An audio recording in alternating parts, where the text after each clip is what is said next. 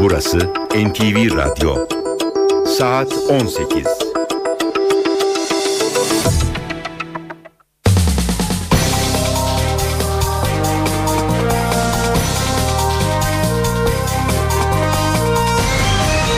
Eve dönerken. İyi akşamlar. Eve dönerken haberler başlıyor. Ben Tayfun Ertan. Günün haberleri ve yorumlarıyla 19.30'a kadar sizlerle beraber olacağız. Öne çıkan gelişmelerin özetiyle başlıyoruz. Açlık grevleri sona erdi. Hayati durumu tehlikeli olan yok. İsrail'in Gazze bombardımanı devam ediyor. Hava saldırılarının 6. gününde hayatını kaybeden Filistinlilerin sayısı 100'e yaklaştı. Hamas'la İsrail arasında ateşkes sağlanmaya çalışılıyor.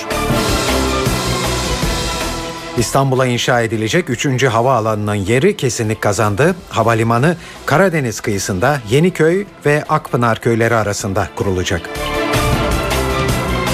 Ve geçtiğimiz hafta bypass ameliyatı olan Müslüm Gürses, operasyonun ardından karaciğer yetmezliği nedeniyle yoğun bakıma alındı. Gürses'in durumu kritik görünüyor.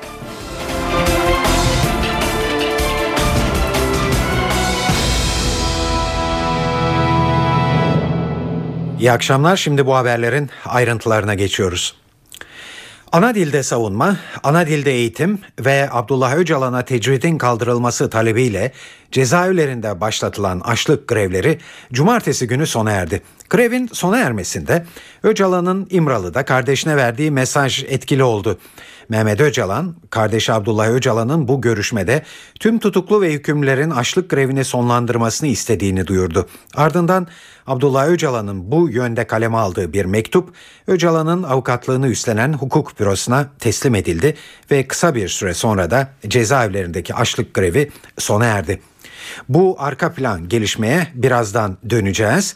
Grevin bitişi Öcalan'ın kardeşiyle yaptığı görüşme ve bundan sonra İmralı'ya avukatların gidip gidemeyeceği sorusu bugün Adalet Bakanı Sadık Ergin'e soruldu. Ergin grevlerin bitmiş olmasından duyduğu memnuniyeti dile getirdi ve avukatların İmralı'ya gidişine dönük de açık kapı bıraktı bu şekilde sonuçlanmış olması memnuniyet verici. Esas itibariyle zaten böyle bir yöntemin demokratik bir yöntem olmadığı konusunda hem fikiriz. Avrupa Parlamentosu Türkiye raportörü Sayın Omen de aynı şeyin altını çizmişti hatırlarsanız. Bu anlamda demokratik katılım yolları, demokratik çözüm kanalları ve e, siyaset kanallarının açık olduğu bir yerde e, bu tip eylemlerin savunulması mümkün değil diye düşünüyorum. Kaldı ki bu eylemlerin kaynağında zaten cezaevi koşulları yoktu. Netice itibariyle sonlanmış olmasından duyduğum memnuniyeti ifade ediyorum. Aile mensuplarının gidişiyle ilgili herhangi bir sorun olmadı. Defalarca ifade edilmişti zaten daha önce.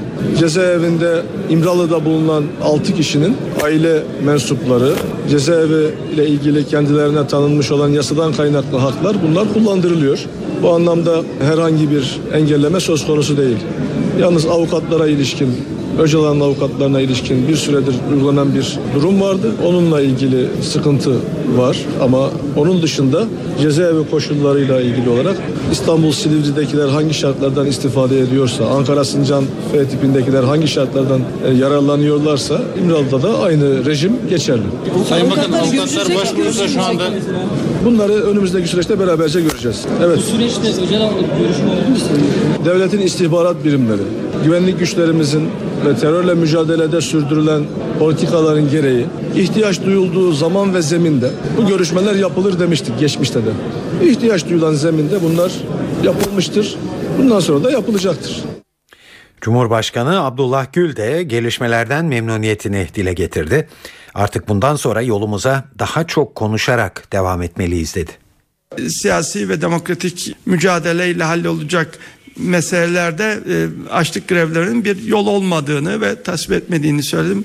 Bu da bitti. Onun için e, bundan memnuniyetimi ifade etmek isterim. Ne kadar çok şiddet, ne kadar çok silah, terör, kan olursa bu meselelerin çözümü de zorlaşır. Türkiye Büyük Millet Meclisi'ndeki tartışmalar, konuşmaları takip ettiğinizde bunlar Türkiye'de mi konuşuluyor, Türkiye'de mi tartışılıyor diye hayret edebilirsiniz. Böyle bir ortam varken başka yollar kesinlikle meşru değildir. O bakımdan bundan sonra daha çok konuşarak bir araya gelerek bunlar açık, kapalı bu şekilde problemlerimizi halledeceğimize inanıyorum.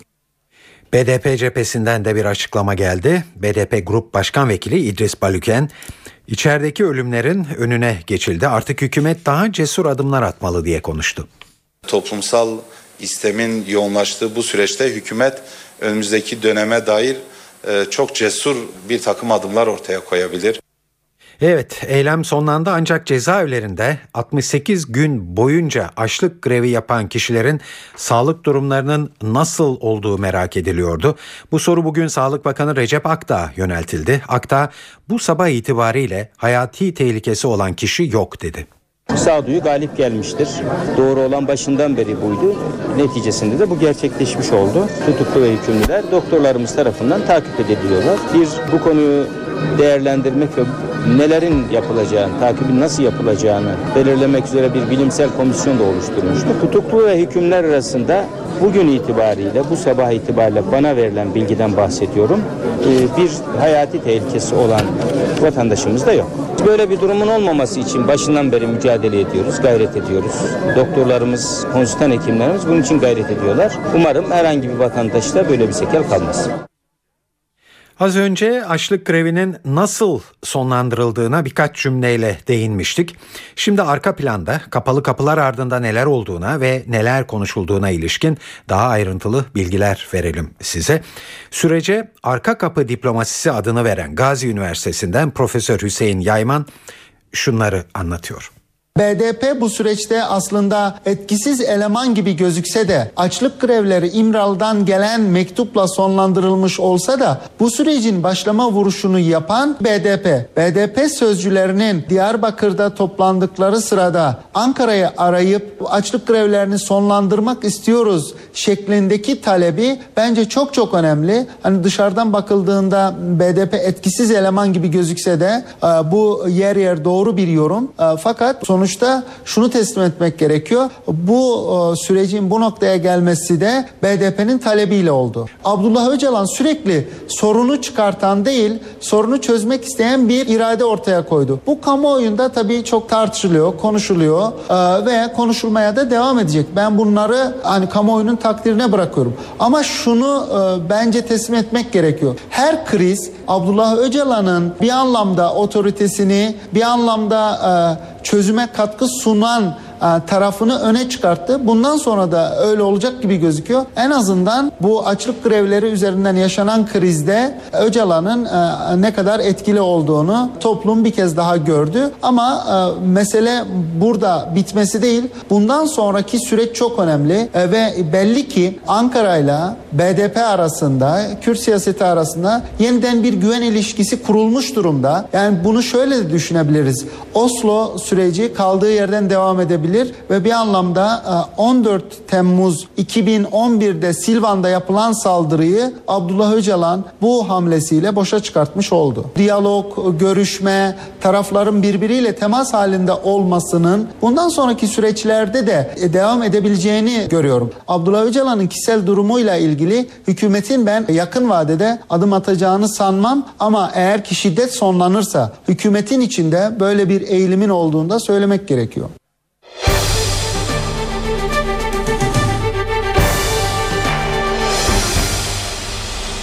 Gündemin öne çıkan başlıklarından bir başkası İsrail'in Gazze bombardımanı. Hava saldırılarında 6. güne girildi ve bilanço her geçen saat ağırlaşıyor. Kentte hayatını kaybeden Filistinlerin sayısı yüze yaklaştı. Yüzlerce de yaralı var.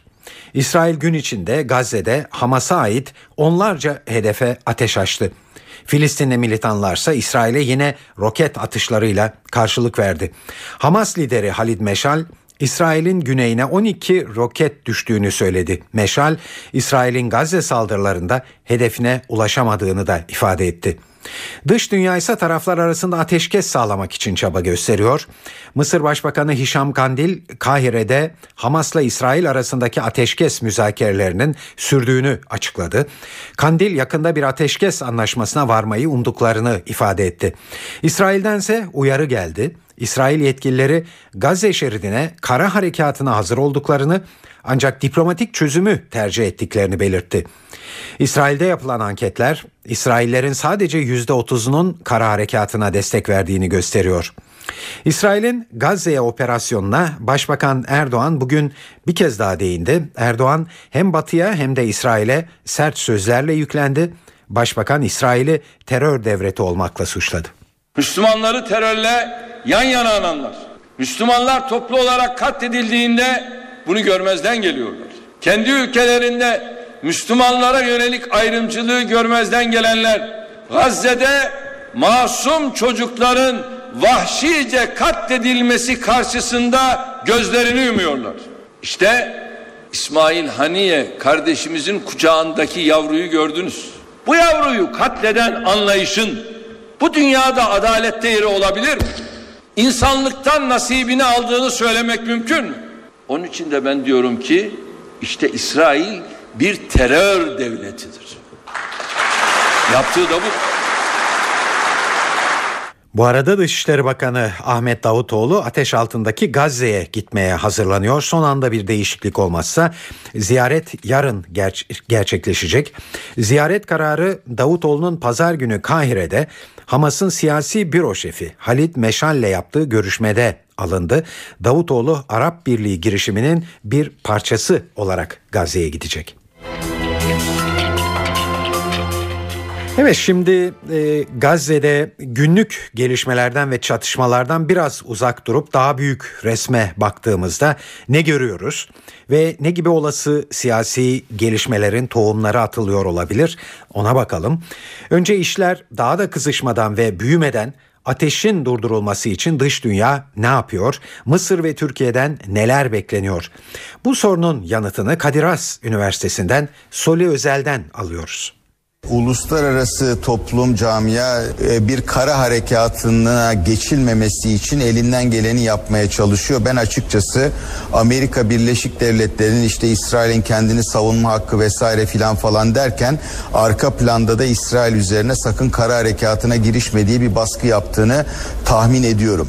İsrail hükümetinin kara harekatı başlatmaya ne kadar hevesli olduğu konusunda çok emin değilim e, bunu yapmak durumunda oldukları takdirde işler kendilerinin de beklemedikleri ya da kontrol edemeyecekleri yerlere de gidebilir. E, ama e, Hamas'ın roketleri e, Kudüs ve Tel Aviv'de can alıcı noktalara düşmedikçe bura buralara bu bu noktaya gelmeyeceğini varsayıyorum ama zamana karşı bir yarış olduğunu da söyleyebiliriz. Çünkü eğer füzeler bir şey el, elinde az bile kalmış olsa Tel Aviv'in merkezine ya da Kudüs'ün merkezine gidecek gibi olursa o zaman kara harekatı da kaçınılmaz hale gelebilir. E, Türkiye'nin de Mısır'ın da rolü Hamas'ı bir ateşkese ikna etmek olarak tayin edildi gibime geliyor. Buna çabalayacaklar. Ee, Amerikalılara bir şekilde bu işin arkasında dırlar gibime de geliyor. Onların da İsrail'i ikna etmesi lazım. Bir şekilde bir ateşkes anlaşması yapılmasını bekliyorum. Sayın Davutoğlu'nun orada da bunu gerçekleştirmeye çalışacağını varsayıyorum. Şimdi de olayı Mısır, İsrail ve Hamas üçgeninde değerlendireceğiz. El Hayat gazetesi yazarlarından Yusuf Şerif'e göre İhvan-ı Müslim yani Müslüman kardeşler tarafından yönetilen ve Arap Baharı'nı başta Mısır gibi ülkelerin taraflar olarak denenmekte olduğu görüşünde. Şerif Hamas'ın da Gazze'de Filistin yönetiminden bağımsız bir ikinci Filistin yönetimi kurma çabasında olabileceğine dikkat çekiyor. Aslında bu savaş hem yani Hamas için hem İsrail için Mısır nasıl değişti, ne kadar değişti öğrenme fırsatı yaratıyor. Hamas için Mısır'a ne kadar sırtımızı dayabiliriz öğrenmeye çalışıyorlar. İsrail ise İhvan-ı Müslümin yöneten bir Mısır'a ne kadar bir tehdit ya da tehlike teşkil edebilir bizim için. Bu yüzden şu anda Mısır biliyorsunuz arabuluculuk yapmaya çalışıyor. Mısır Başbakanı Gazze'ye gitti. Önemli bir destek verdi. Manevi bir destek verdi. Ee, siv- sivil toplum örgütleri e, Gazze'ye gidiyor, yardım ediyor. Bu önemli. Demek ki Mısır'da değiştikten sonra Gazze Mısır için onu hepimiz gördük. Bir güvenlik sorunu değil artık. Bir güvenlik ve siyasi sorun haline geldi. Cumhurbaşkanı Muhammed Mursi bizzat siyasi olarak Gazze sorununa ele alıyor, e, toplantılar yapıyor, demeçler veriyor. Bu yüzden bir değişiklik var ama çok sumut böyle e, her şeyi alt üst edecek bir değişiklik görmedik. Ama daha önemli siyasi şey yani siyasi gelişmeler. Şimdi Hamas önemli bir şey yapmaya çalışıyor. Ehvan-ı Müslümin'in yönettiği ülkelerde özellikle Mısır'da onların desteğiyle Hamas bir ikinci muhatap olmaya çalışıyor Filistin konusunda. Bir Filistin yönetimine paralel bir e, yönetim bundan sonra Amerika ile ilişkilerinde e, bölgede Hamas artık nasıl Mısır'da bir bahar yaşandı ve bu baharın sanki e, sunucu İhvan-ı Müslümin İslami akışı yönetime geldiyse Hamas da aynı şekilde Filistin'de benzer bir şey yaratmaya çalışıyor şu anda. Ve siyasi destek alarak e, Filistin yönetimi Mahmud Abbas'la aynı keffeye gelmek istiyor. Bu siyasi bir sonuç. Yani bu savaşın siyasi bir yan bir etkisi olabilir ve bu Filistin yönetimi çok endişe e, ediyor. Çünkü Filistin yönetimi biliyorsunuz bu ayın sonunda Birleşmiş Milletler'e gidip üye olmayan e, bir gözlemci sıfatı almaya çalışıyor Birleşmiş Milletler'den. Şimdi gitmeden önce böyle bir iki başlık bir Filistin yönetimi olursa Gazze tamamen bir Batı Şeria'dan tamamen ayrılmış yönetimi Hamas ve bölgesel güçlerden tanınmış bir siyasi aktör bu savaştan çıkarsa çok farklı siyasi e, sonuçlar e, çıkabilir.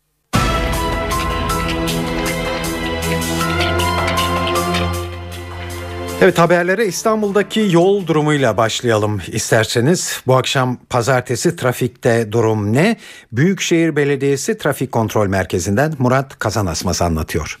Mahmut Bey istikametinde sağ şeritte arıza yapan bir araç var. Araç az önce emniyet şeridine alındı ama Vatan Caddesi'nin çıkış noktasında Bayrampaşa Mahmut Bey istikametinde yoğun trafik devam ediyor. Haliç Köprüsü'nün de üzerinde Ok Meydanı yönünde arızalanan bir araç var. Şu anda Topkapı gelişi Haliç Köprüsü istikameti ve sonrasında yoğunluk başladı. Avrupa Anadolu geçişinde Fatih Sultan Mehmet Köprüsü'nün girişindeki yoğunluk Seyrantepe'ye kadar uzamış durumda. Aynı noktada Boğaziçi Köprüsü'nde Çağlayan'a geçince başlayan yoğunluk Mecidiyeköy trafiği ve sonrasında köprü yönünde şimdilik etkisini artırmaya başladı. Dersinde köprü çıkış noktasında açık bir trafik var. Anadolu yakasında da Ataşehir'de Kozyatağı istikametinde bir araç arızalandı. Bu da Fatih Sultan Mehmet Köprüsü'nün çıkış noktasıyla Kozyatağı istikametinin yoğun olduğu anlamına gelmekte ki trafik kısmen duruyor. Ümraniye'de köprü yönünde Kavacığa yaklaşım bölümünde yoğunluk başladı. Ters yönde ise az önce aktardığım araç arızası sebebiyle trafik yoğunluğu şu an için artmış vaziyette. Avrupa yakasına geçiş yönünde Boğaziçi Köprüsü'nün yoğunluğu Altıncade trafiği ve sonrasında etkili olmaya başladı. Ters yönde de Acıbadem yönünde trafik kısmen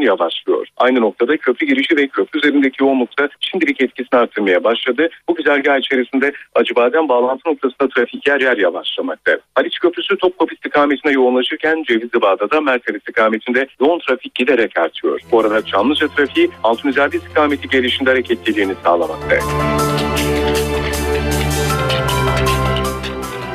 Son haftalarda bültenlerimizden eksik olmayan bir haberle devam edelim.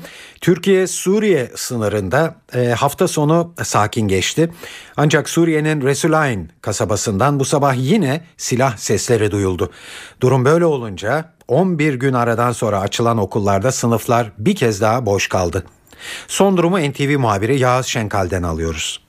Hafta sonu artık Özgür Suriye ordusunun kontrolüne geçtiği için Esad güçleri buradan çekildiği için çatışmalar durmuştu. Fakat çatışmalar bugün yeniden başladı. Fakat bu kez iki farklı unsur çatışmaya başladı. Bir yanda Özgür Suriye ordusunun askerleri, diğer yanda da PYD'nin militanları sabah saatlerine itibaren şiddetli çatışmalar var. Şehrin dış mahallelerinde çatışıyorlardı. Kasabanın dış mahallelerinde çatışıyorlardı ancak akşama doğru yani yaklaşık bir saattir silah seslerinin iyice yakınına yakınımıza geldiğini söyleyebiliriz. Ceylanpınarlar'da bu buraya çatışmalarda neler oluyor onu izlemek için hemen yakınına geliyorlar. Polis de devamlı uyarılar yapıyor. Hatta o uyarılar şu anda devam ediyor. Polis araçlarından sınıra yaklaşmayan uyarıları yapıyor ancak uyarılar dinlenmeyince Ceylanpınar sakinleri ve özellikle küçük çocuklar bundan bahsetmemiz lazım. Küçük çocuklar sınıra çok yaklaşınca polis panzerlerinden su sıkılmaya başlandı. Çocukları dağıtmak için daha da uzaklaştırmak için gerçekten ilginç görüntüler bundan bahsetmemiz lazım. Çatışmalar devam ediyor ve buraya Ceylanpınar'a da devlet hastanesine de 4 yaralı ve bir de cenaze geldi. Özgür Suriye ordusuna ait askerler olduklarını biliyoruz. Bir cenaze var. Bize gelen bilgiler doğrultusunda. Fakat içeride daha da şiddetli çatışmaların olduğunu biliyoruz. Öyle haberler geliyor ve sesler de geliyor. Çok şiddetli çatışma sesleri zaman zaman da bombardıman sesleri geliyor. Bugün okullar açıldı Ceylanpınar'da. Aslında hayatın yavaş yavaş normale döndüğünün en büyük göstergesi buydu. 11 gün sonra okullar açılmıştı fakat okullar boş kaldı, sıralar boş kaldı. Mesela biz bugün Mevlana İlkokulu'na gittik. 300 kişilik mevcudu vardı okulun fakat görüştüğümüz öğretmenler sadece 50-60 civarında öğrencinin okula geldiğini söylediler. Sıralar boş kaldı, sınıflar boş kaldı. Türkiye'nin Suriye sınırına Patriot füzeleri konuşlandırılması için NATO'ya bu hafta içinde resmen başvurabileceği belirtiliyor. NATO Genel Sekreteri Anders Fogh Rasmussen talep gelmesi halinde acil değerlendirme yapacaklarını söyledi. Brüksel'de konuşulanları NTV temsilcisi Güldener Sonumut'tan öğreniyoruz. NATO Genel Sekreteri Anders Fogh Rasmussen AB Savunma Bakanları toplantısına katılmadan önce Türkiye'nin Suriye'den giren tehditlere karşı NATO'dan henüz yardım talebinde bulunmadığını söyledi. Rasmussen NATO'ya yapacağı yardım talebini acil bir şekilde değerlendirmeye hazırlandıklarını hatırlatarak ittifakın tam dört plan hazırladığını da söyledi. İttifakın hazırladığı planlar hakkında detay vermeyen Rasmussen, Türkiye'nin yapacağı başvuru anında Suriye'den giren tehdidi değerlendirerek planları hayata geçireceklerini söyledi. NATO'ya yakın kaynaklardan edinilen bilgiye göre ittifakın hazırladığı dört plan Patriot tipi füze savunma sistemleriyle sınırlı değil. İttifak bütün seçenekleri masada hazır bulunduruyor. Patriot dışındaki seçenekler arasında AVAX tipi erken uyarı uçakları ve buna bağlı yakıt imha uçakları, kimyasal silahlarla mücadele timi ve NATO'nun acil mukabele gücü yer alıyor. Rasmussen acil mukabele gücünün Türkiye'yi konuşlandırması veya NATO'nun muhalif askerlerin Türkiye konuşlandırmasını konuşmak için henüz çok erken olduğunu söyledi. Her şeyden önce Türkiye'den gelecek olan talep, Suriye'den gelecek olan tehdidi değerlendirmek gerektiğini söyledi. Güldenem Sonumut, NTV Radyo, Brüksel. Ankara'nın NATO'ya başvurma olasılığı bugün Cumhurbaşkanı Abdullah Gül'e de soruldu. Gül, Suriye'nin elindeki kimyasal silahların varlığına dikkat çekti. Bunları düşünerek ihtimaliyet hesapları yapılabilir dedi. Komşumuz Suriye'de olup bitenler şüphesiz ki bizi çok yakından ilgilendirmekte. Bu ülkede maalesef bazı kimyasal silahlar var. Ta Sovyet döneminden kalma. Bunların bazı fırlatıcıları var. Yine o dönemden kalma. Bütün bunlar düşünülerek kendisine komşu olan bir NATO ülkesinde daima ihtimaliyet hesapları yapılabilir. Bu çerçeve içerisinde NATO bünyesinde savunmaya dönük olarak çeşitli planlamalar vardır. Patriot konusunu bu çerçeve içerisinde anlamak gerektiği kanaatindeyim. Darbe ve Muhtıraları Araştırma Komisyonu mesaisinin ilk bölümünü tamamlamak üzere raporun yazılma aşamasına geçmeden önce üyeler Başbakan Erdoğan'ın bilgisine başvuracak. Bunun için de Erdoğan'a mektupla 10 başlıkta bir dizi soru yöneltilecek. Bu 10 başlığın 8'i 28 Şubat sürecine ilişkin. NTV muhabiri Murat Koralp anlatıyor. Darbe Komisyonu'nun Başbakan Erdoğan'a soracağı soruların ipuçları netleşmeye başladı. Komisyon Erdoğan'a 10 başlık altında 28 Şubat ve 27 Nisan süreçlerini soracak. Komisyonun yazılı soruları üzerindeki çalışmalar devam ediyor. Ancak Başbakan'a 10 başlık altında sorular sorulacağı artık netleşti. 10 başlıktan 8'i 28 Şubat sürecine, biri 27 Nisan e-bildirisine, biri de genel olarak milli güvenlik kavramına ilişkin komisyon ilk olarak Başbakan Erdoğan'dan 28 Şubat öncesi siyasi durumu nasıl gördüğünü anlatmasını isteyecek. Başbakanın Refah Yolu hükümeti dönemine ilişkin soruları da cevaplaması bekleniyor. Komisyonun Erdoğan'a yazılı olarak göndereceği soru başlıklarından bir diğeri de 28 Şubat sürecinde medyanın rolü olacak. Çok tartışılan Milli Güvenlik Kurulu toplantısı öncesinde yaşananlar ve toplantıda olanlar da komisyonun Erdoğan'a yönelteceği soru başlıkları arasında. Yine postmodern darbe olarak tarihe geçen sürecin hukuksal ve yargısal boyutu, devlet ve toplum üzerine yansımaları ve ekonomik yetki analizi başlıklarında da komisyon soruları yazmaya devam ediyor. Darbe komisyonu 27 Nisan başlığını e-bildirim olarak niteleyerek bu süreci ve sonrasını da mercek altına alacak soruları Başbakan'a yöneltecek. Soruların yarın özel kuryeyle Başbakan Erdoğan'a iletilmesi bekleniyor. Murat Barış NTV Radyo Ankara. 12 Eylül darbesini inceleyen Meclis Komisyonu taslak raporunu tamamladı. Raporda 12 Eylül militer bürokrasinin eseri ifadesi kullanıldı. Darbenin izlerinin hala görüldüğü belirtildi. Komisyon bilgi ve belge temini konusundaki zorluklara da dikkat çekti. Raporun ayrıntılarını yine Murat Koralp'ten dinliyoruz. 12 Eylül darbesini inceleyen Meclis Komisyonu taslak raporunu tamamladı. Raporda 12 Eylül militer bürokrasinin eseri ifadesi kullanıldı. Darbenin izlerinin hala görüldüğü vurgulandı. Komisyon bilgi ve belge temini konusundaki zorluklara da dikkat çekti. Taslak raporda darbeye giden yolda kamu yöneticilerinin sorumluluğu vurgulandı. Tırnak içindeki ifadeyle olaylar kimi zaman provokasyonlarla büyütülürken kimi zaman da bu tür olaylarla mücadele etmesi gereken kurumların görevlilerinin bazen bilerek bazen de bilmeyerek görevlerini yerine getirememeleri nedeniyle ciddi bir hal almıştır. 12 Eylül çivisi çıkan militer bürokrasinin eseridir denildi. Raporun tespitler kısmında 12 Eylül'ün diğer darbelerden daha kapsamlı ve daha sistem kurucu bir yönü olduğu belirtildi ve yürürlükte olan 1982 Anayasası'nın ve o dönemde çıkan siyasi partiler yasasıyla seçim kanunu başta olmak üzere birçok kanun vesilesiyle 12 Eylül darbesinin verdiği zararın devam ettiği genel bir kanaat olarak belirtilebilir ifadeleri kullanıldı. Taslak raporda darbenin Amerikan yönetimi tarafından memnuniyetle karşılansa da darbeye destek verdikleri konusunda somut kanıt bulunamadığı vurgulandı. Alt komisyon taslak raporunda 8 aylık çalışma sırasında bilgi ve belge temininde karşılaştıkları zorluklar yüzünden Genelkurmay, Milli İstihbarat Teşkilatı, Başbakanlık İnsan Hakları Başkanlığı, Dışişleri Bakanlığı gibi pek çok resmi kuruma da sitem etti. Murat Barış Korat, NTV Radyo Ankara. Suriye tarafından düşürülen Türk savaş uçağına ilişkin kaza raporu sonunda tamamlandı.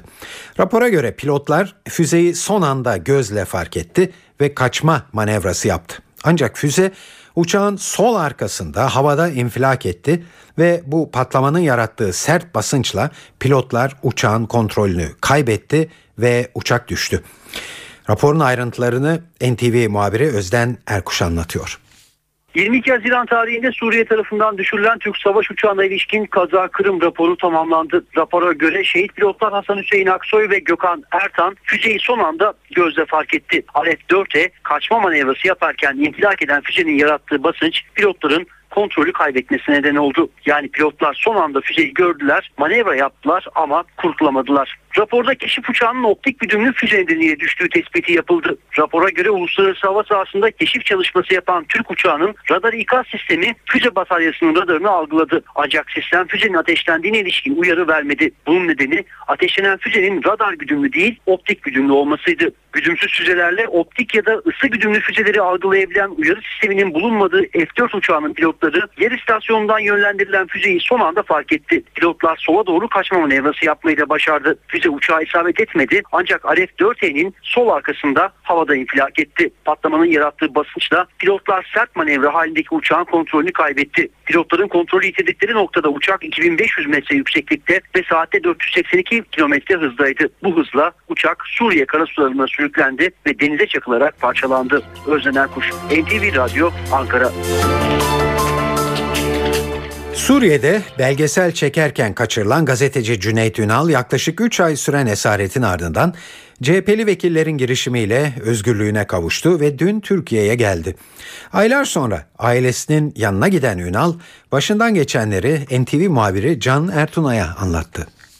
Halep'e ilk girdiğimizde girişte 5 kişilik silahlı kişilerin checkpoint yapıp bizi durdurdular. Zaten orada Suriyeli halkı da durdurup kimlik kontrolü falan yapıyorlardı. Kimsiniz? Gazeteciyiz. iki Japon gazeteci. İşte Başar ve ben geldik böyle böyle. İşte bayram için geldik. Suriye halkı nasıl bayramı geçiriyor. Onun görüntülerini çekmek için geldik dedik. Tamam dediler. İtfaiye garajına aldılar bizi. Siz burada bekleyin. Biz sizi yönlendireceğiz. Sizi güvenli bir ortama götüreceğiz dediler. Yani Başar birebir konuşup Başar'ın söylemesiyle bana bunları iletiyorum tabii ki. Güvenli bir ortama götüreceğiz. Orada çekiminizi yapabilirsiniz dediler. Bir iki saat bekledik o garajda. İki araç dolusu sivil giyinimli silahlı ellerinde kişiler geldi. O bizi bekletmek, bizi bir oraya alanlar da o arabayla geldiler. Üç araba ve bizim aracımız. Onların götürdüğü bölgeye gittik. Bu tarafta çekim yapabilirsiniz dediler. Başar'la birlikte bir genç çifti çekiyorduk. Elinde çocuk puseti ve bebeğiyle birlikte kaçan bir aileyi çekiyorduk. En son o görüntü çektikten sonra e, silah sesi geldi ama sokak zaten bir anda boşaldı. Boşalınca biz de Başar'la birlikte hemen araya... Herhangi bir uyarı, herhangi bir durun çekmeyin e, uyarısı yoktu. Yok yok herhangi bir herhangi bir uyarı yoktu yani. Onların kendince gösterdikleri yani kendileri götürdüler zaten o bölgeye. Bu bölgede çekim yapabilirsiniz dediler. Yaşar'la ayrıldığımız dönem Başar vurulduktan sonra apartmanın içine taşıdım. Boynumdaki puşuyu çıkardım yarasına baskı yaptım. Elindeki kamerayla aldım. Kendi kameramı bırakıp elindeki handicam kamerayla çekmeye başladım bu sefer. Çünkü bir tarafta Başar'a yardım ediyorum bir taraftan yardım çağırıyorum. Yardım çağırmaya çıktıktan sonra Halep'li halk geldi. Kim olduğumuzu sordular tekrardan. Dedim böyle böyle gazeteciyiz arkadaşım vuruldu. Yardım edin dedim. Beni dışarıya aldılar. Ondan sonra da zaten Başar'ı bir daha göremedim. 90 gün boyunca tek kişilik hücrede geçirdim 20 Ağustos itibariyle. Sen içeride Türkiye'ye dönebileceğini ne zaman öğrendin? Başar Esad'ın baş yaverinin odasında 5 dakika önce kendisi bana söyledi. 5 dakika sonra CHP heyetini görünce karşımda şoke oldum yani böyle bir anda özgürüm dedim yani artık. Tabii ilk öncelikle eşim ve çocuğumla bir müddet zaman geçireceğim. Kameramanlama devam edeceğim yani. Mesleğe devam? Mesleğe devam. Şu anda bile inanmazsınız eşim ve çaktırmadan Gazze'deki olayları takip ediyorum. İnternet ortamından haberleri açıp bakıyorum yani.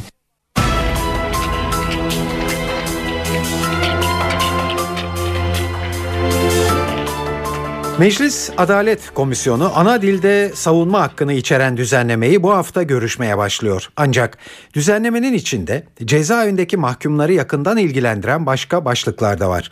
Bunlardan en bilineni eşle görüşme. Eşle görüşme düzenlemesi ödül olarak verilecek. Görüşmeler 3 ayda bir ve her defasında 3 saatten 24 saate kadar yapılabilecek. Açık cezaevindeki kişilere yılda 3 kez 3 günde sınırlı tutulan izin 4 güne çıkarılacak. Hükümlere cezaevlerinde eşle görüşmenin yanı sıra tek kişilik odalarda televizyon bulundurma imkanı, sosyal ve sportif etkinliklerden daha uzun süreli yararlanmak gibi başka ödüller de verilecek. Çocuk hükümlerin anne ve babasıyla personelin yakın nezareti olmaksızın aile görüşme yapması da bu kapsama alınacak. Ancak bunlar için mahkumların bazı şartları yerine getirmesi gerekiyor. Herhangi bir ödül uygulamasından yararlanabilmek için ilk koşul olarak disiplin cezası almamış olmak aranacak. İyi örnek teşkil etme, kurum içi düzene katkıda bulunmak gibi kriterler de etkili olacak. İran merkezi yönetimiyle Kuzey Irak'taki bölgesel Kürt yönetimi arasında ilişkiler bir kez daha gerildi. Bağdat'la Kürtler arasındaki gerginliği nedeni Kuzey Irak'ta Harmatu kentinde yaşanan çatışma. Cuma günü Harmatu'da Irak ordusuyla peşmergeler arasında çıkan çatışmalarda bir kişi hayatını kaybetmişti. Olayın ardından açıklama yapan Bölgesel Kürt Yönetimi Başkanı Mesut Barzani, Kuzey Irak topraklarıyla vatandaşlarını savunacaklarını söyledi. Barzani, peşmergelerden en üst düzeyde teyakkuza geçmelerini, ayrıca saldırgan hareketlere karşı hazırlıklı olmalarını istedi.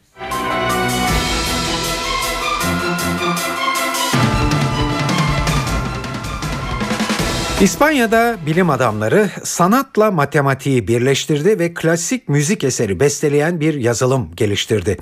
Malaga Üniversitesi'nde geliştirilen IMUS adlı bu yazılım tıpkı müzisyenler gibi notalar kullanarak beste yapabiliyor. Yazılım şu ana kadar 800 beste yaptı. Bunlardan 10 tanesi Londra Senfoni Orkestrası tarafından icra edilmeye hazırlanıyor. Program şu an için sadece klasik müzik besteleyebiliyor ancak yeni nota ve makamların da eklenmesiyle Hindu ve Arap müziği gibi etnik müzikleri de besteleyebilecek hale gelmesi bekleniyor. It's the most beautiful time of the year. Lights fill the streets, spreading so much cheer. I should be playing in the winter snow, but I'ma be under the mistletoe. I don't wanna miss out on the holiday, but I can't stop staring at your face. I should be playing in the winter snow, but I'ma be under the mistletoe. Amerikan müzik ödülleri Los Angeles'ta sahiplerini buldu Ve ödül törenine 18 yaşındaki şu anda dinlemekte olduğunuz Kanadalı şarkıcı Justin Bieber damgasını vurdu. Bieber aday gösterildiği tüm kategorilerde ödül aldı. Kanadalı şarkıcı en iyi erkek pop şarkıcısı, en iyi albüm ve yılın sanatçısı ödüllerini de aldı.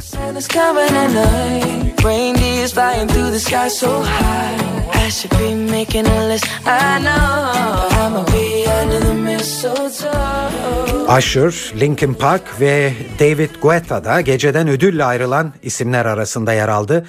No Doubt, Stevie Wonder, Taylor Swift ve Christina Aguilera gibi pek çok ünlü de gecede şarkılarıyla yer aldı. Gangnam Style dans ve müzik listelerini alt üst eden Psy ödül alamadı ama gecenin en çok ilgi çeken ismi oldu. Amerikan müzik ödüllerinin adayları ve kazananları internet üzerinden hayranların verdiği oylarla belirleniyor. İşte Psy. Gangnam Style. Hop, hop,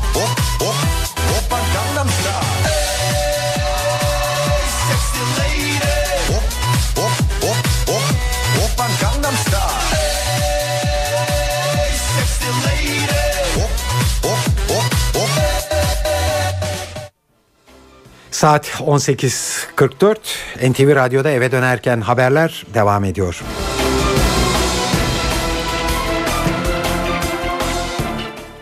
Şimdi isterseniz para durumuna bir göz atalım, ekonomiye bir bakalım.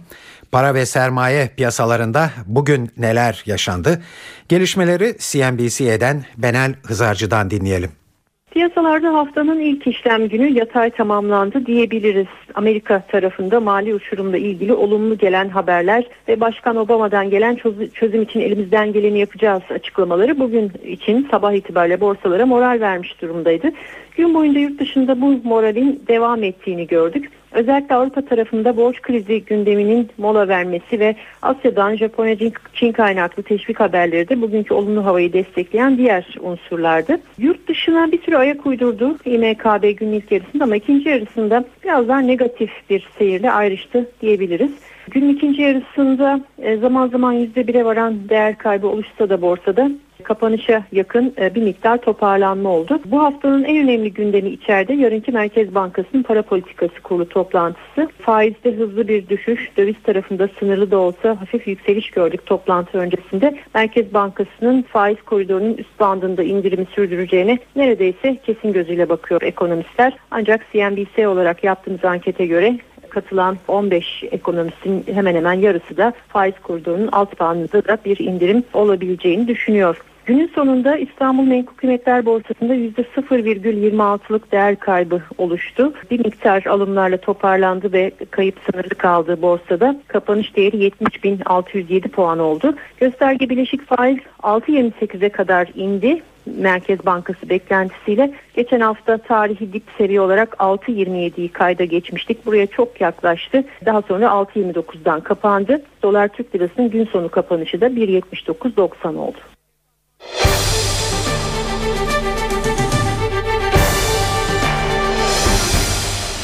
Geçtiğimiz hafta bypass ameliyatı olan Müslüm Gürses operasyonun ardından karaciğer yetmezliği nedeniyle yoğun bakıma alındı. Sanatçının doktoru Profesör Bingür Sönmez, Gürses'in son durumuna ilişkin açıklamalarda bulundu. Sönmez, hayati tehlike sürüyor, uzun bir yoğun bakım süreci yaşanacak, karaciğerin kendini yenilemesini bekliyoruz diye konuştu. Perşembe günü koroner bypass ameliyatı yaptık. İki damarını değiştirdik. iki bypass yaptık. Cumartesi günü öğlene kadar çok rahattı. Cumartesi günü öğlenden sonra bir solunum problemi, solunum sıkıntısı başladı. Sol mahatine bağlamak zorunda kaldı tekrar. Daha sonra böbrek ve karaciğer yetmezliği gelişti ve pazar günü bizi üzen boyutta bir böbrek ve karaciğer yetmezliği oluştu. Ama bu gece yarısından sonra tekrar kontrol altına alabildik. Şu anda tansiyonu iyi, akciğer filmi daha iyi, karaciğer enzimleri toparlamaya başladı. Böbrekler için diyaliz yapıyoruz. Ondan aldığımız sonuç gayet iyi. Gece 12'den sonra şans pozitife döndü diye bekliyoruz ama tahmin ediyorsunuz ki bugüne kadar çok kötü kullanılmış bir beden her an bize sürpriz hazırlayabilir. Solunum önemli değil, entübe ediyoruz, solunum aletine bağlıyoruz. Böbrek sorun değil, diyaliz makinesine bağlı ama karaciğerin kendisini yenilemesi lazım. Dünden bugüne de karaciğer enzimlerinde toparlanma başladı. Bu da iyiye gideceğinin işareti. Karaciğer kendisini çok çabuk yenileyen bir organdır. Onun için e, çok umutluyuz. Yoğun bakımda yatan her hasta için hayat tehlikesi söz konusudur. Uzun bir yoğun bakım süreci olacak. Çünkü kalbiyle ilgili problemi yok. Olay kalp dışı problemler. İstanbul'a inşa edilecek 3. hava limanının yerinin neresi olacağı kesinlik kazandı.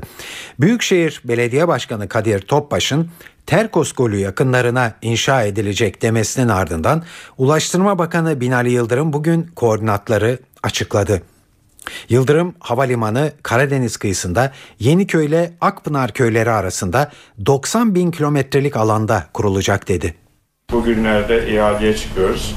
Dünyanın en büyük projelerinden bir tanesi. Karadeniz kıyısında Yeniköy ile Akpınar köyleri arasında 90 milyon metrekarelik bir alanda kurulacak. Yani eski kömür ocaklarının olduğu yerde. Oralarda 100 metrelik çukurlar var. Onlar doldurulacak ve orası bir modern havalimanı haline getirilecek. Süper Lig'in 12. haftasına oynanan maçlardan ve alınan skorlardan çok Fenerbahçeli Caner Erkin'e çıkartılan kırmızı kart damgasını vurdu. Eskişehir Fenerbahçe maçının hakemi Fırat Aydınus maçın 31. dakikasında bir pozisyonda Caner'i lan kelimesini kullandığı için oyundan attı ve bunu raporuna yazdı. Caner ise kesinlikle böyle bir kelime kullanmadığını söyledi. Daha sonra bu kelimeyi Caner'in değil Eskişehirli futbolcu Veysel Sarı'nın kullandığı ortaya çıktı ve Fenerbahçeliler ayağa kalktı. Pozisyonun kahramanlarından Veysel Sarı dün gece TV8'den Serhat Ulueren'in sorularını yanıtladı. Sarı ortada bir küfür yokken Caner'in atılması manasızdı dedi. Ben de anlamadım Caner'in neden kart çıkarttığını. Senin ağzından tek çıkan şey lan mı oldu? Ya evet. Tam olarak ne dedin? Hani küfür? Hangisini vereceğim lan diye bir kelime çıktı benim ağzımdan. Sence bu muhtemelen de bunu duydu ve bundan dolayı attı. Sence bu kırmızı kartı gerektirir mi bu söz? Ben, bence gerektirmez abi. Orada sana dediğim gibi hani sen abi de hakeme lan dedi. Dirsek dediğinde kaldırsana lan dedi bayrağını. Lan kelimesiyle kim atılır abi Allah aşkına ya? Küfür yok abi kesinlikle yok. İki taraftan da yok. Sadece yanlış anlaşıldı oradan Caner'e çıkardı kartı işte. Bu olayla ilgili olarak bugün Fenerbahçe'den bir açıklama yapıldı. Bu açıklamada hakem Fırat Aydınus'un kararları kötü niyetli olarak yorumlandı ancak yapılan linç kampanyasının da kabul edilemez olduğu vurgulandı. NTV Spor muhabiri Aykut Yıldırım anlatıyor. Fırat Aydınus'un son günlerde linç edilmesini onaylamadığını yönetim kurulunun kesinlikle bu kampanyaya katılmadığını ekledi. Açıklamanın tamamı şu şekilde son günlerde yaşanan gelişmeler tarafımızdan yakından ve dikkatlice takip edilmektedir. Her şeyden önce bilinmelidir ki Fenerbahçe Spor Kulübü büyüklüğüne yakışır şekilde Türk sporunda gelişen olayların müştekisi değil, karar organıdır. Bu nedenle Fenerbahçe Spor Kulübü şikayet etmez, gereğini yapar. Yönetim kurulumuzun söz konusu sığ ve düzeysiz tartışmaların tarafı olması yolundaki beklenti nafiledir. Türk sporunu ve Türk futbolunu yönlendirmeye çalışan ve etki altındaki bir takım medyanın tüm hukuk dışı kişilik haklarını içe sayan ve her nedense kontrol ve denetim mekanizması dışında tutulan yayınları kamuoyunun malumudur. Kişisel anayasal haklarının içe sayılarak linç edilmelerine varan bu tasarruflar camiamız tarafından sıklıkla dile getirilmiş, tarafımızdan her fırsatta konunun hassasiyetine önemli dikkat çekilmiştir.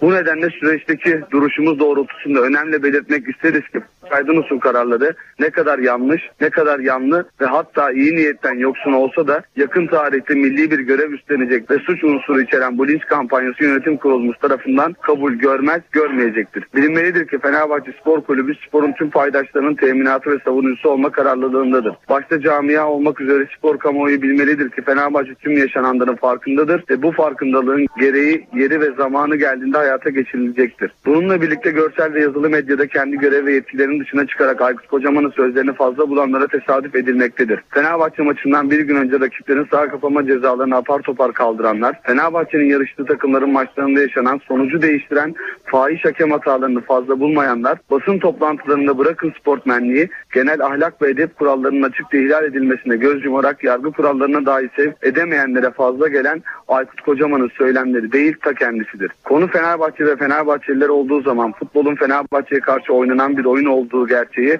artık tüm kamuoyunca bilinmektedir. Ve unutulmamalıdır ki yönetim kurulumuz camiasıyla birlikte tüm yaşananların farkındadır. Gün büyük Fenerbahçe taraftarının başkanı, yönetimi ve tüm değerleriyle birlikte kocaman bir yürek olma günüdür. Unutulmamalıdır ki futbol takımımız herkes tarafından yenilgiye uğratılabilir. Ancak hiç kimse tarafından teslim alınamayacaktır. Fenerbahçe Spor Kulübü Yönetim Kurulu Fırat Aydınus'a medyada ve spor programlarında yapılan linç kampanyasını onaylamadığını dile getirmiş yönetim kurulu. Sırada hava durumu var. Bunun içinde her akşam olduğu gibi yine NTV Meteoroloji Editörü Gökhan Abur'a merhaba diyoruz. Batıda rüzgar kuvvetlenirken Ege ve Akdeniz yağışlı havanın etkisine giriyor. İç kesimlerde yer yer yoğun olmak üzere sis ve pus yarın da etkili olacak. Ve haftanın ikinci yarısı kuzey kesimlerden başlayan sıcaklıklar 3-4 derece azalacak. Yarın Ege ve Batı Akdeniz yeniden kuvvetli sağanakların etkisine giriyor. Yağışların Muğla, Aydın, Bodrum, Marmaris civarında daha kuvvetli olmasını bekliyoruz. Yarın ayrıca Ağrı, Van, Şırnak ve Çanakkale, Kırklareli civarında hafif yağışlar görülecek. Çarşamba günü Ege ve Batı Akdeniz'de yağış aralıklarla devam ederken Marmara'nın kuzey ve batı kesimleriyle doğuda kısa süreli yağışlar etkili olacak. Ayrıca Mersin, Konya, Balıkesir, Afyonkarahisar'da da yer yağışlar bekliyoruz. Perşembe günü kuzey kesimlerde sıcaklıklar azalırken Marmara'da aralıklı Akdeniz ve doğuda ise yerel yağışlar etkisini sürdürecek. İstanbul yarına itibaren bulutlanacak ve sıcaklık 18 derece olacak. Çarşamba akşamı yağmur geliyor. Perşembe günü hava en az 4 derece birden soğuyacak. Ankara bu hafta puslu ve soğuk. Yağış beklemiyoruz. Sıcaklık gündüz 10 gece ise 4 derece olacak. İzmir yarına itibaren 2 gün sağanak yağmurlu. Sıcaklık 19 derece. Perşembe günü ise hava açıyor. İsrail'in Gazze bombardımanı devam ediyor. Hava saldırılarının 6. gününde hayatını kaybeden Filistinlerin sayısı 100'e yaklaştı. Açlık grevleri sona erdi. Hayati durumu tehlikeli olan yok. İstanbul'a inşa edilecek 3. havaalanının yeri kesinlik kazandı. Ve geçtiğimiz hafta bypass ameliyatı olan Müslüm Gürses operasyonun ardından karaciğer yetmezliği nedeniyle yoğun bakıma alındı.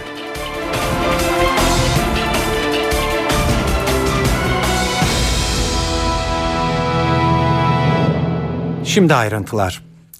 İsrail'in Gazze bombardımanı 6. gününe girdi. Bilanço her geçen saat ağırlaşıyor. Kentte hayatını kaybeden Filistinlerin sayısı 100'e yaklaştı. Yüzlerce de yaralı var. İsrail gün içinde Gazze'de Hamas'a ait onlarca hedefi vurdu. Filistinli militanlarsa İsrail'e yine roket atışlarıyla karşılık verdi. Hamas lideri Halid Meşal İsrail'in güneyine 12 roket düştüğünü söyledi. Meşal İsrail'in Gazze saldırılarında hedefine ulaşamadığını da ifade etti. Dış dünya ise taraflar arasında ateşkes sağlamak için çaba gösteriyor. İsrail Başbakanı Hişam Kandil Kahire'de Mısır'la İsrail arasındaki ateşkes müzakerelerinin sürdüğünü açıkladı. Kandil yakında bir ateşkes anlaşmasına varmayı umduklarını dile getirdi. İsrail'dense bir uyarı geldi. İsrailli yetkililer Gazze şeridine kara harekatına hazır olduklarını ancak diplomatik çözümü tercih ettiklerini belirtti. İsrail'de yapılan anketler İsraillerin sadece %30'unun kara harekatına destek verdiğini gösteriyor. İsrail'in Gazze operasyonunu başlatan Baş, Başbakan Erdoğan bugün yine bu konuya değindi. Erdoğan hem Batı'ya hem de İsrail'e sert sözlerle yüklendi. Başbakan İsrail'i terör devleti olmakla suçladı. Müslümanları terörle yan yana ananlar. Müslümanlar toplu olarak katledildiğinde bunu görmezden geliyorlar.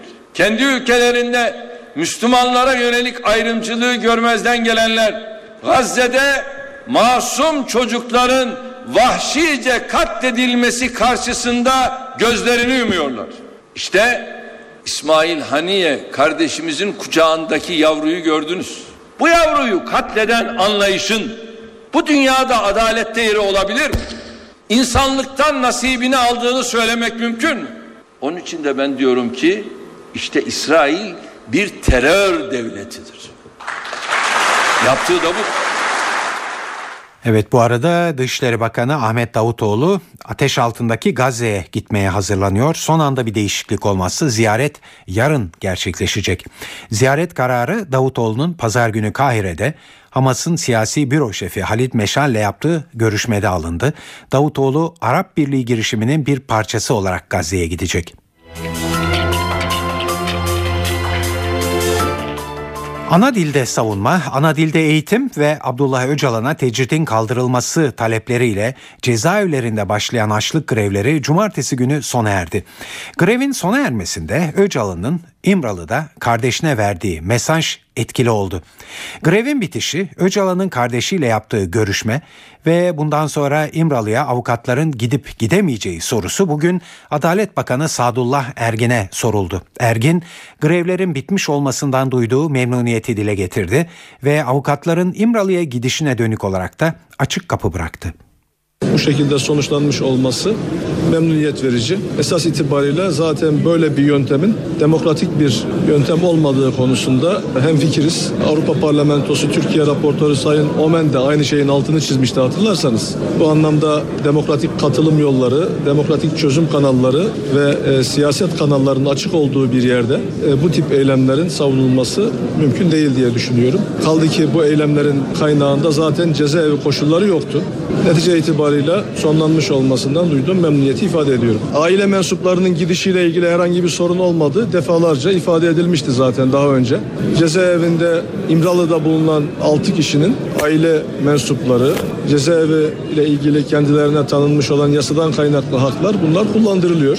Bu anlamda herhangi bir engelleme söz konusu değil. Yalnız avukatlara ilişkin Öcalan'ın avukatlarına ilişkin bir süredir uygulanan bir durum vardı. Onunla ilgili sıkıntı var ama onun dışında cezaevi koşullarıyla ilgili olarak İstanbul Silivri'dekiler hangi şartlardan istifade ediyorsa, Ankara Sincan F tipindekiler hangi şartlardan e, yararlanıyorlarsa İmralı'da da aynı rejim geçerli. Sayın Bakan avukatlar başvurursa şu anda Bunları önümüzdeki süreçte beraberce göreceğiz. Evet. Bu süreçte Öcalan'la bir görüşme oldu mu? Devletin istihbarat birimleri, güvenlik güçlerimizin ve terörle mücadelede sürdürülen politikaların gereği ihtiyaç duyulduğu zaman ve zeminde bu görüşmeler yapılır demiştik geçmişte de. İhtiyaç duyulan zeminde bunlar yapılmıştır. Bundan sonra da yapılacaktır. Cumhurbaşkanı Abdullah Gül de gelişmelerden memnun olduğunu dile getirdi. Artık bundan sonra yolumuza daha çok konuşarak devam etmeliyiz dedi. Siyasi ve demokratik mücadeleyle hallolacak meselelerde e, açlık grevlerinin bir yol olmadığını ve tasvip etmediğini söyledim. Bu da bitti. Onun için e, bundan memnuniyetimi ifade etmek isterim. Ne kadar çok şiddet, ne kadar çok silah, terör, kan olursa bu meselelerin çözümü de zorlaşır. Türkiye Büyük Millet Meclisi'ndeki tartışmalar, konuşmaları takip ettiğinizde bunlar Türkiye'de mi konuşuluyor, Türkiye'de mi tartışılıyor diye hayret edebilirsiniz. Böyle bir ortam varken başka yollar kesinlikle meşru değildir. O bakımdan bundan sonra daha çok konuşarak bir araya gelerek bunlar açık, kapalı bu şekilde problemlerimizi halledeceğimize inanıyorum. BDP cephesinden de bir açıklama geldi. BDP Grup Başkan Vekili İdris Baluken, içerideki ölümlerin önüne geçildi. Artık hükümet daha cesur adımlar atmalı diye konuştu. Toplumsal istemin yoğunlaştığı bu süreçte hükümet önümüzdeki döneme dair e, çok cesur bir takım adımlar ortaya koyabilir. Evet eylem sonlandı ancak cezaevlerinde 68 gün boyunca açlık grevi yapan kişilerin sağlık durumlarının ne olduğu merak ediliyordu. Bu soruyu bugün Sağlık Bakanı Recep Akta şöyle yanıtladı. Sağduyu galip gelmiştir. Doğru olan başından beri buydu. Neticesinde de bu gerçekleşmiş oldu. Tutuklu ve hükümlüler doktorlarımız tarafından takip ediliyorlar. Bir bu konuyu değerlendirmek ve nelerin yapılacağını, takibin nasıl yapılacağını belirlemek üzere bir bilimsel komisyon da oluşturmuştuk. Tutuklu ve hükümler arasında bugün itibariyle, bu sabah itibariyle bana verilen bilgiden bahsediyorum. Ee, bir hayati tehlikesi olan vatandaşımız da yok. Böyle bir durumun olmaması için başından beri mücadele ediyoruz, gayret ediyoruz. Doktorlarımız, konsültan hekimlerimiz bunun için gayret ediyorlar. Umarım herhangi bir vatandaşta böyle bir sekel kalmaz. Türkiye'nin Suriye sınırına Patriot füzeleri konuşlandırılması için NATO'ya bu hafta içinde resmen başvurabileceği belirtiliyor. NATO Genel Sekreteri Anders Fogh Rasmussen talep gelmesi halinde acil değerlendirme yapacaklarını söyledi. Brüksel'de konuşulanları NTV Brüksel temsilcisi Güldener Sonumut anlatıyor. NATO Genel Sekreteri Anders Fogh Rasmussen AB Savunma Bakanları toplantısına katılmadan önce Türkiye'nin Suriye'den gelen tehditlere karşı NATO'dan henüz yardım talebinde bulunmadığını söyledi. Rasmussen NATO'ya yapacağı yardım talebini acil bir şekilde değerlendirmeye hazırlandıklarını hatırlatarak ittifakın tam dört plan hazırladığını da söyledi. İttifakın hazırladığı planlar hakkında detay vermeyen Rasmussen, Türkiye'nin yapacağı başvuru anında Suriye'den gelen tehdidi değerlendirerek planları hayata geçireceklerini söyledi. NATO'ya yakın kaynaklardan edinilen bilgiye göre ittifakın hazırladığı dört plan Patriot tipi füze savunma sistemleri sınırlı değil. İttifak bütün seçenekleri masada hazır bulunduruyor. Patriot dışındaki seçenekler arasında AVAK tipi erken uyarı uçakları ve buna bağlı yakıt imha uçakları, kimyasal silahlarla mücadele timi ve NATO'nun acil mukabele gücü yer alıyor. Ee, Rasmussen acil mukabele gücünün Türkiye'yi konuşlandırması veya NATO'nun muharip askerlerin Türkiye'yi konuşlandırmasını konuşmak için henüz çok erken olduğunu söyledi. Her şeyden önce Türkiye'den gelecek olan talep, Suriye'den gelecek olan tehdidi değerlendirmek gerektiğini söyledi. Güldönem Son Umut, NTV Radyo, Brüksel.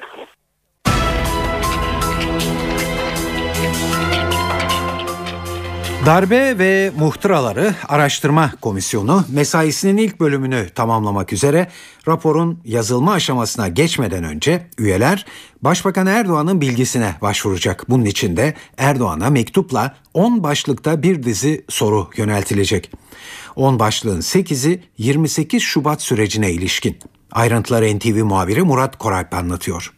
Darbe Komisyonu'nun Başbakan Erdoğan'a soracağı soruların ipuçları netleşmeye başladı. Komisyon Erdoğan'a 10 başlık altında 28 Şubat ve 27 Nisan süreçlerini soracak. Komisyonun yazılı soruları üzerindeki çalışmalar devam ediyor. Ancak Başbakan'a 10 başlık altında sorular sorulacağı artık netleşti. 10 başlıktan 8'i 28 Şubat sürecine, biri 27 Nisan e-bildirisine, biri de genel olarak milli güvenlik kavramına ilişkin komisyon ilk olarak Başbakan Erdoğan'dan 28 Şubat öncesi siyasi durumu nasıl gördüğünü anlatmasını isteyecek. Başbakanın Refah Yolu hükümeti dönemine ilişkin soruları da cevaplaması bekleniyor. Komisyonun Erdoğan'a yazılı olarak göndereceği soru başlıklarından bir diğeri de 28 Şubat sürecinde medyanın rolü olacak. Çok tartışılan Milli Güvenlik Kurulu toplantısı öncesinde yaşananlar ve toplantıda olanlar da komisyonun Erdoğan'a yönelteceği soru başlıkları arasında yine postmodern darbe olarak tarihe geçen sürecin hukuksal ve yargısal boyutu, devlet ve toplum üzerine yansımaları ve ekonomik yetki analizi başlıklarında da komisyon soruları yazmaya devam ediyor. Darbe Komisyonu 27 Nisan başlığını e-bildiri olarak niteleyerek bu süreci ve sonrasını da mercek altına alacak soruları Başbakan'a yöneltecek. Soruların yarın özel kuryeyle Başbakan Erdoğan'a iletilmesi bekleniyor. Murat Barış Korak, TV Radyo Ankara. Suriye tarafından düşürülen Türk savaş uçağına ilişkin kaza raporu sonunda tamamlandı. Rapora göre pilotlar füzeyi son anda gözle fark etti ve kaçma manevrası başlattı. Ancak füze uçağın sol arkasında havada infilak etti. Bu patlamanın yarattığı sert basınçla pilotlar uçağın kontrolünü kaybetti ve jet düştü. Ayrıntıları NTV muhabiri Özden Erkuş'tan dinliyoruz. 22 Haziran tarihinde Suriye tarafından düşürülen Türk savaş uçağına ilişkin kaza Kırım raporu tamamlandı. Rapora göre şehit pilotlar Hasan Hüseyin Aksoy ve Gökhan Ertan füzeyi son anda gözle fark etti. Alef 4'e kaçma manevrası yaparken infilak eden füzenin yarattığı basınç pilotların kontrolü kaybetmesine neden oldu. Yani pilotlar son anda füzeyi gördüler, manevra yaptılar ama kurtulamadılar. Raporda keşif uçağının optik güdümlü füze nedeniyle düştüğü tespiti yapıldı. Rapora göre uluslararası hava sahasında keşif çalışması yapan Türk uçağının radar ikaz sistemi füze bataryasının radarını algıladı. Ancak sistem füzenin ateşlendiğine ilişkin uyarı vermedi. Bunun nedeni ateşlenen füzenin radar güdümlü değil optik güdümlü olmasıydı. Güdümsüz füzelerle optik ya da ısı güdümlü füzeleri algılayabilen uyarı sisteminin bulunmadığı F-4 uçağının pilotları yer istasyonundan yönlendirilen füzeyi son anda fark etti. Pilotlar sola doğru kaçma manevrası yapmayı da başardı. Füze uçağa isabet etmedi ancak Aref 4E'nin sol arkasında havada infilak etti. Patlamanın yarattığı basınçla pilotlar sert manevra halindeki uçağın kontrolünü kaybetti. Pilotların kontrolü yitirdikleri noktada uçak 2500 metre yükseklikte ve saatte 482 kilometre hızdaydı. Bu hızla uçak Suriye karasularına sürüklendi ve denize çakılarak parçalandı. Özden Erkuş, NTV Radyo, Ankara. Suriye'de belgesel çekerken kaçırılan gazeteci Cüneyt Ünal yaklaşık 3 ay süren esaretin ardından Cumhuriyet Halk Partili vekillerin girişimiyle özgürlüğüne kavuştu ve dün Türkiye'ye geri döndü. Aylar sonra ailesinin yanına giden Ünal, başından geçenleri NTV muhabiri Can Ertuna'ya anlattı. Halep'e ilk girdiğimizde girişte 5 kişilik silahlı kişilerin checkpoint yapıp bizi durdurdular. Zaten orada Suriyeli halkı da durdurup kimlik kontrolü falan yapıyorlardı. Kimsiniz? Gazeteciyiz. iki Japon gazeteci. İşte Başar ve ben geldik böyle böyle. İşte bayram için geldik. Suriye halkı nasıl bayramı geçiriyor? Onun görüntülerini çekmek için geldik dedik. Tamam dediler. İtfaiye garajına aldılar bizi. Siz burada bekleyin. Biz sizi yönlendireceğiz. Sizi güvenli bir ortama götüreceğiz dediler. Yani Başar birebir konuşup Başar'ın söylemesiyle bana bunları iletiyorum tabii ki. Güvenli bir ortama götüreceğiz. Orada çekiminizi yapabilirsiniz dediler. Bir iki saat bekledik o garajda. İki araç dolusu sivil giyinimli, silahlı ellerinde kişiler geldi. O bizi bekletmek, bizi bir oraya alanlar da o arabayla geldiler. Üç araba ve bizim aracımız. Onların götürdüğü bölgeye gittik. Bu tarafta çekim yapabilirsiniz dediler. Başar'la birlikte bir genç çifti çekiyorduk. Elinde çocuk puseti ve bebeğiyle birlikte kaçan bir aileyi çekiyorduk. En sona görüntü çektikten sonra e, silah sesi geldi ama sokak zaten bir anda boşaldı. Boşalınca biz de Başar'la birlikte hemen araya... Herhangi bir uyarı, herhangi bir durun çekmeyin e, uyarısı yoktu. Yok yok herhangi bir herhangi bir uyarı yoktu yani. Onların kendince gösterdikleri yani kendileri götürdüler zaten o bölgeye. Bu bölgede çekim yapabilirsiniz dediler. Yaşar'la ayrıldığımız dönem Başar vurulduktan sonra apartmanın içine taşıdım. Boynumdaki puşuyu çıkardım yarasına baskı yaptım. Elindeki kamerayla aldım. Kendi kameramı bırakıp elindeki handicam kamerayla çekmeye başladım bu sefer. Çünkü bir tarafta Başar'a yardım ediyorum. Bir taraftan yardım çağırıyorum. Yardım çağırmaya çıktıktan sonra Halep'li halk geldi. Kim olduğumuzu sordular tekrardan. Dedim böyle böyle gazeteciyiz arkadaşım vuruldu. Yardım edin dedim. Beni dışarıya aldılar. Ondan sonra da zaten Başar'ı bir daha göremedim. 90 gün boyunca tek kişilik hücrede geçirdim. 20 Ağustos itibariyle. Sen içeride Türkiye'ye dönebileceğini ne zaman öğrendin? Başar Esad'ın baş yaverinin odasında 5 dakika önce kendisi bana söyledi. 5 dakika sonra CHP heyetini görünce karşımda şoke oldum yani böyle bir anda özgürüm dedim yani artık. Tabii ilk öncelikle eşim ve çocuğumla bir müddet zaman geçireceğim. Kameramanlama devam edeceğim yani. Mesleğe devam? Mesleğe devam. Şu anda bile inanmazsınız eşim ve çaktırmadan Gazze'deki olayları takip ediyorum. İnternet ortamından haberleri açıp bakıyorum yani. Geçtiğimiz hafta bypass ameliyatı olan Müslüm Gürses, operasyonun ardından karaciğer yetmezliği nedeniyle yoğun bakıma alındı. Sanatçının doktoru Profesör Bingür Sönmez, Gürses'in son durumuna ilişkin açıklamalar yaptı. Doktor Sönmez, hayati tehlike sürüyor, uzun bir bakım süreci yaşanacak karaciğerin kendini yenilemesini bekliyoruz diye konuştu. Perşembe günü koroner bypass ameliyatı yaptık. İki damarını değiştirdik. iki bypass yaptık. Cumartesi günü öğlene kadar çok rahattı. Cumartesi günü öğlenden sonra bir solunum problemi, solunum sıkıntısı başladı. Sol mahatine bağlamak zorunda kaldık tekrar. Daha sonra böbrek ve karaciğer yetmezliği gelişti ve pazar günü bizi üzen boyutta bir böbrek ve karaciğer yetmezliği oluştu. Ama bu gece yarısından sonra tekrar kontrol altına alabildik. Şu anda tansiyonu iyi, akciğer filmi daha iyi, karaciğer enzimleri toparlamaya başladı. Böbrekler için diyaliz yapıyoruz. Ondan aldığımız sonuç gayet iyi. Gece 12'den sonra şans pozitife döndü diye bekliyoruz ama tahmin ediyorsunuz ki bugüne kadar çok kötü kullanılmış bir beden her an bize sürpriz hazırlayabilir. Solunum önemli değil, entübe ediyoruz, solunum aletine bağlıyoruz. Böbrek sorun değil, diyaliz makinesine bağlıyoruz ama karaciğerin kendisini yenilemesi lazım. Dünden bugüne de karaciğer enzimlerinde toparlanma başladı. Bu da iyiye gideceğinin işareti. Karaciğer kendisini çok çabuk yenileyen bir organdır. Onun için e, çok umutluyuz. Yoğun bakımda yatan her hasta için hayat tehlikesi söz konusudur. Uzun bir yoğun bakım süreci olacak. Çünkü kalbiyle ilgili problemi yok. Olay kalp dışı problemler. İstanbul'a inşa edilecek 3. havalimanının yerinin neresi olacağı kesinlik kazandı. Ulaştırma Bakanı Binali Yıldırım bugün koordinatları açıkladı. Yıldırım Havalimanı Karadeniz kıyısında Yeniköy ile Akpınar köyleri arasında 90 bin kilometrelik alanda kurulacak dedi. Bugünlerde ihaleye çıkıyoruz. Dünyanın en büyük projelerinden bir tanesi. Karadeniz kıyısında Yeniköy ile Akpınar köyleri arasında 90 milyon metrekarelik bir alanda kurulacak. Yani eski kömür ocaklarının olduğu yerde.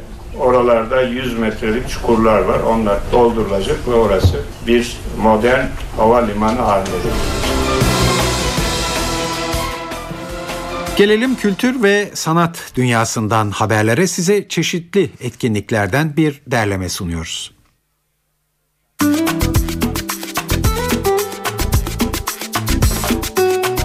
Çamurdan Tiyatro ilk oyunu Islah Evi ile bugün Garaj İstanbul'da sahneye çıkıyor. Norman Locke'un Türkiye'de ilk kez sahnelenen oyunu terörün mağduru ve faili olmayı farklı bir bakışla sorgulatıyor. Engin Alkan'ın yönettiği oyunda Kenan Ece, Mustafa Üstündağ ve Didem Balçın rol alıyor. Oyun saat 20.30'da başlayacak.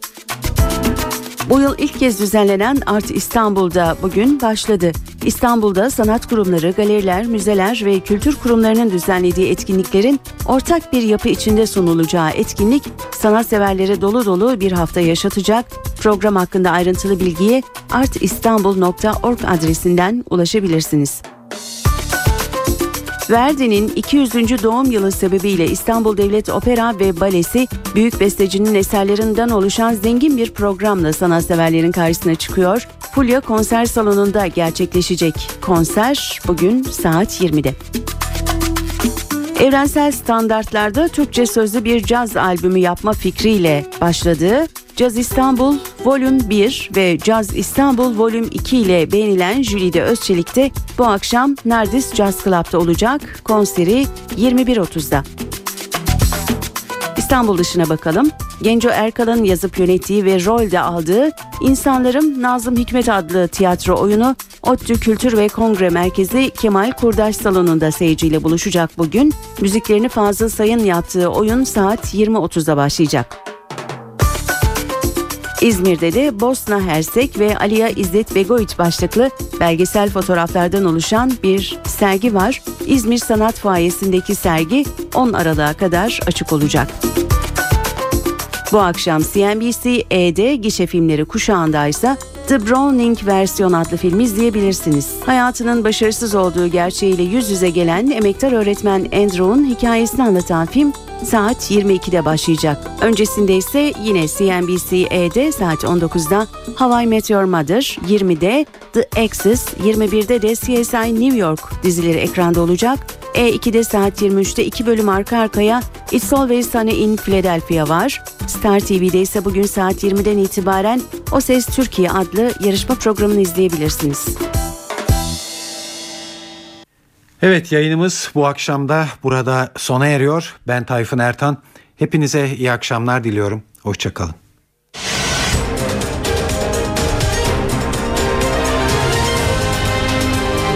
NTV Radyo, Türkiye'nin haber radyosu.